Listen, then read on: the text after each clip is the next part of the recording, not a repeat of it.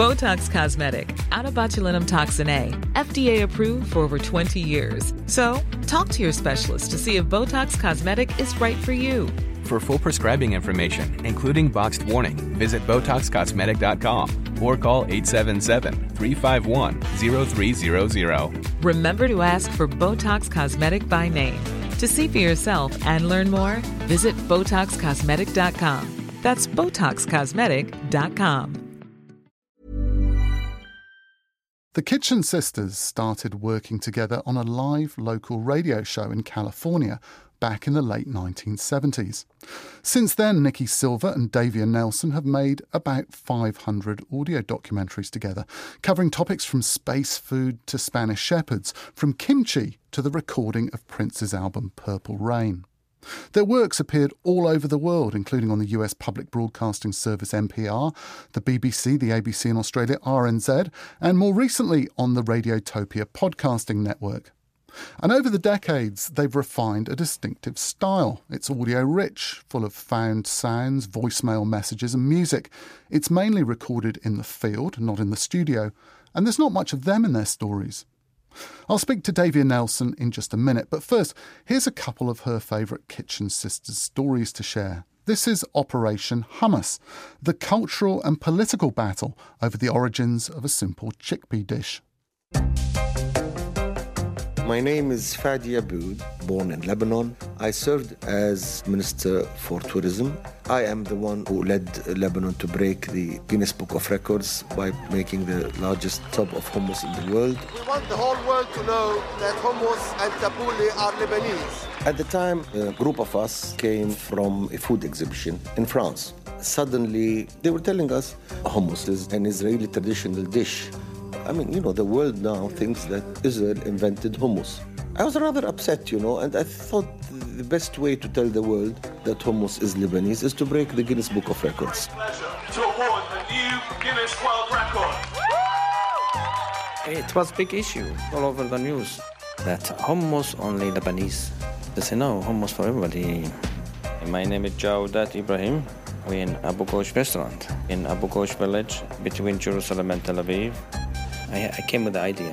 We're going to break a Guinness World Record. In the town of Abu Ghosh this morning, Israel retook the title for the world's largest hummus dish, weighing four tons, scooped into a satellite dish. Media came here and over 50 TV channels all over the world, more than Obama visited in any country. The Lebanese, they're already planning a counterattack.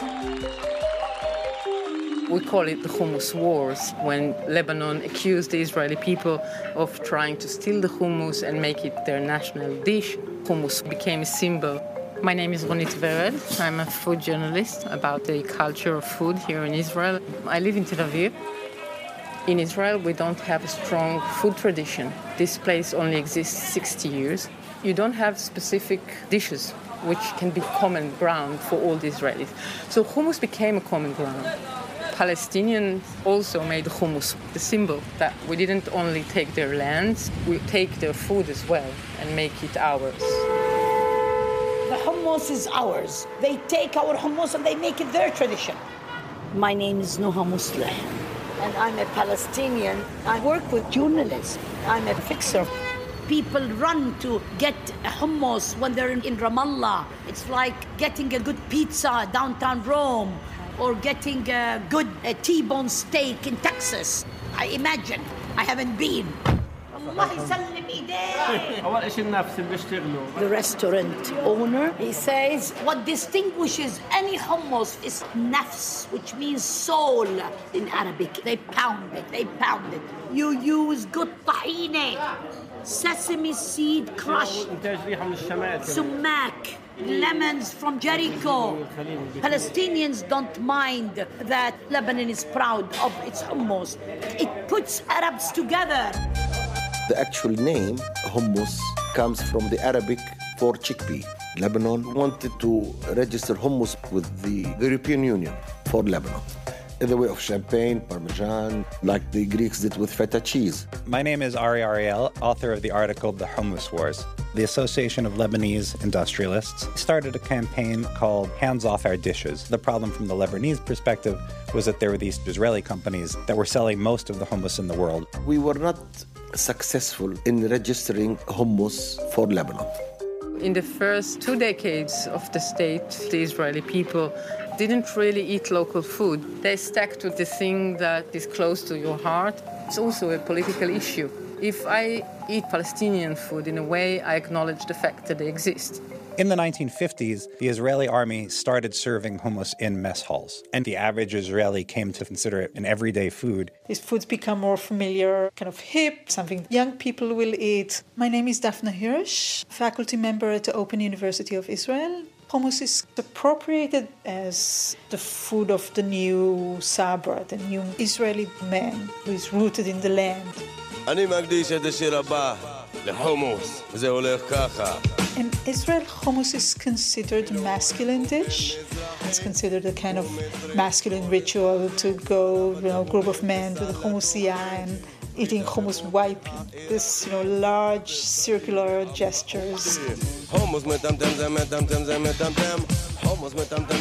Hummus, unfortunately, has become like in the category of fast foods, but actually, in the Arab and all of Palestine, hummus is Friday honorable breakfast.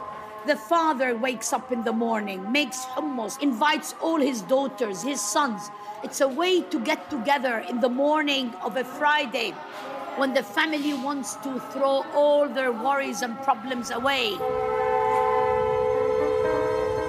My name is David Varon from uh, Tel Aviv, and I'm a taxi driver. What does your tattoo say? No fear. Some people are afraid to live in a country where there's so much blood and uh, wars and conflict of thousands of years. This conflict is about religion, and it will not be over until religion will be over. Hummus, falafel, is maybe the only thing that gets people to sit together with different thoughts to eat the same food. This kind of approach which says, oh, you know, if we eat hummus together, then peace will come through the stomach and all that. But no, I mean, as long as occupation continues, then hummus is not going to solve it.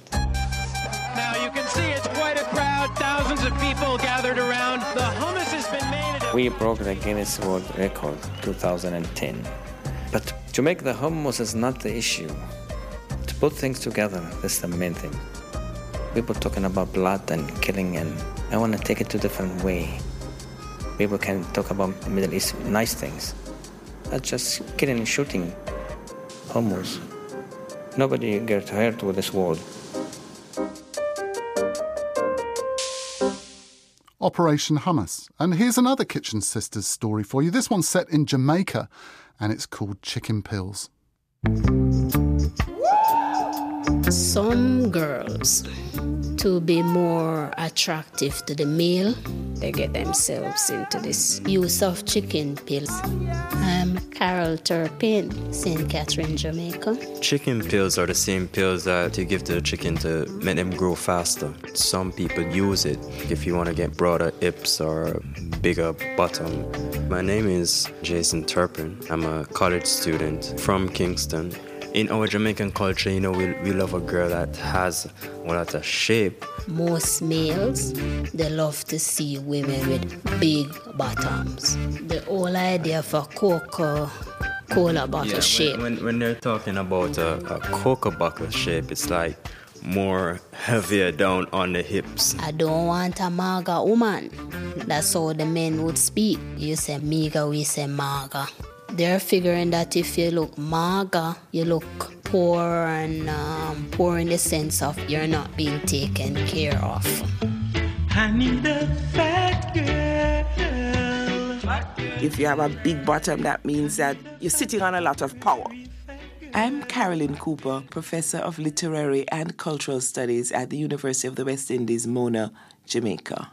In our culture, you get competing norms of beauty. There's a kind of anorexic, Eurocentric model of beauty, also a much more Afrocentric body type that is valorized. If you have no meat on your bones, the society can't see your wealth, your progress, your being. My name is Sonjah Stanley Niaah. I am a lecturer in cultural studies at the University of the West Indies.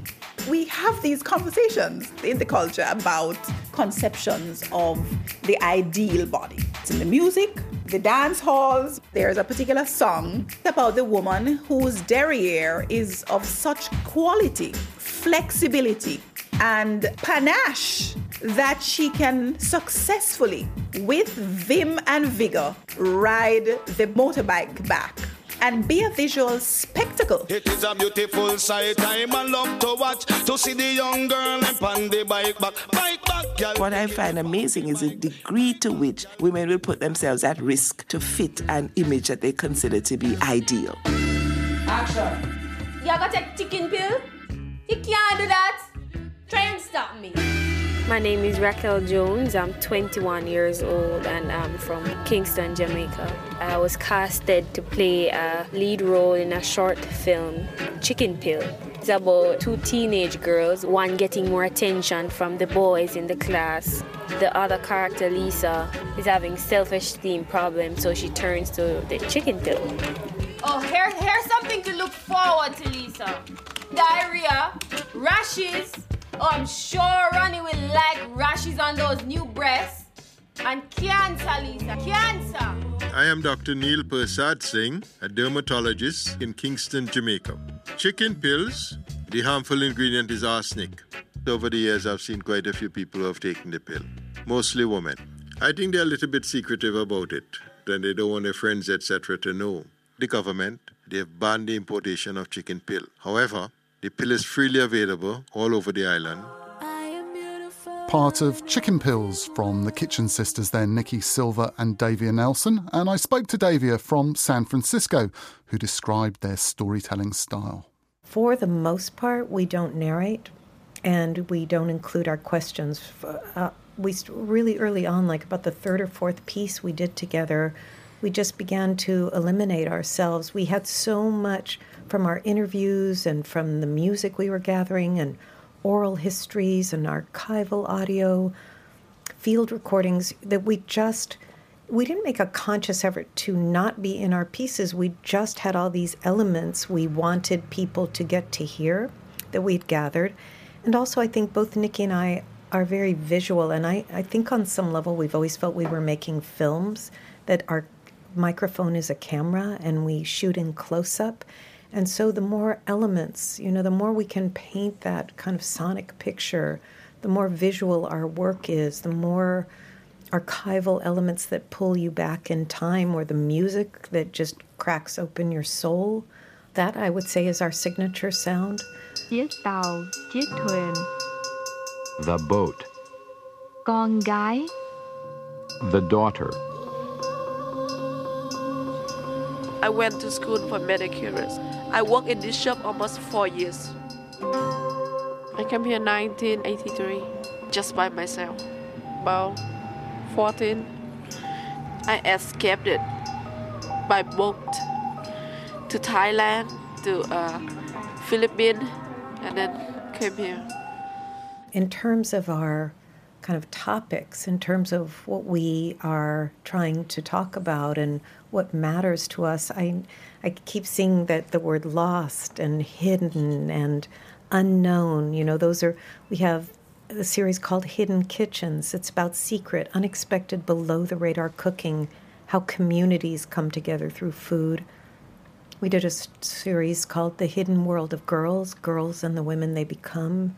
And that was about secret identities and coming of age rituals and rites of passage. I'd say rituals and traditions and histories is a through line through everything. Voices you don't usually hear on the radio, communities that usually have no access to the media. You know, we're very devoted to trying to chronicle the unchronicled um, and make sure that their voices are part of the national and global conversation. Fancy nails in Berkeley? Oh, Lisa. This is me, Lisa, the owner of the fancy nail. Yeah, okay. So I will see you at 1.30. Thank you. Bye-bye. When you come to the country here, the easy way to be getting get a job is going to the nail salon. That's why the population from Vietnam they all do nail business. How do you find these hidden stories, though? Because that must be part of the challenge. If you've got a mainstream narrative telling you a version of history, how do you find those hidden or marginalized voices? We, I think one of our big tenets, we sort of have these commandments that we've written for ourselves over the years, the 12 commandments, but one of them is talk to strangers. We just, it's really keeping an ear to the ground. Um, for example, I don't like to drive that much. So for a while, I was taking a lot of taxi cabs. This is uh, back in 2005 or so when the Hidden Kitchen series was born. And here in San Francisco, where I live, I was Yellow Cab was one of the big cab companies then, still is. And I would notice that every time I got into a yellow cab, the driver was from Brazil. And not just from Brazil, but from the same town in Brazil, Goiânia. And it turned out that 436 drivers for this company were all from the same town in Brazil. And they started to tell me about this woman, Jeanette, who would come every night at midnight outside on this abandoned industrial street outside the cab yard. And she would set up this little blue tent and she would just start street cooking Brazilian food all night long for the Brazilian cab drivers. And not just the Brazilians, the Russians, the Iranians, everyone would gather on this sort of industrial forlorn street, and it just turned into this little magic oasis of culture and food it just sort of opened up our eyes to the hidden kitchen. It has happened with every one of our projects. Once this one little moment opens our eyes to who is cooking on your street corner or who are the local kitchen pioneers and visionaries, suddenly everything seems to be a story. And the way we've worked for years, I guess the other through line, Richard, is um, we always open a phone line and we always open our website and we invite people to make tips and suggestions and story ideas, and we collaborate with listeners all the time. So we had, um, for example, going back to Hidden Kitchens for a sec, we had 2,789 minutes of phone messages came in when we threw open the Hidden Kitchens hotline, asking people to call in and tell us about the hidden kitchens and endangered traditions in their regions. Message 23 was received at 1:10 p.m. today. I'm Margaret Engel, a woman who works for Legal Aid, who's talking to me about how many of her clients get dinner. The people who struggle to even get food on the table because they don't have an official kitchen and who are using George Foreman grills and the like.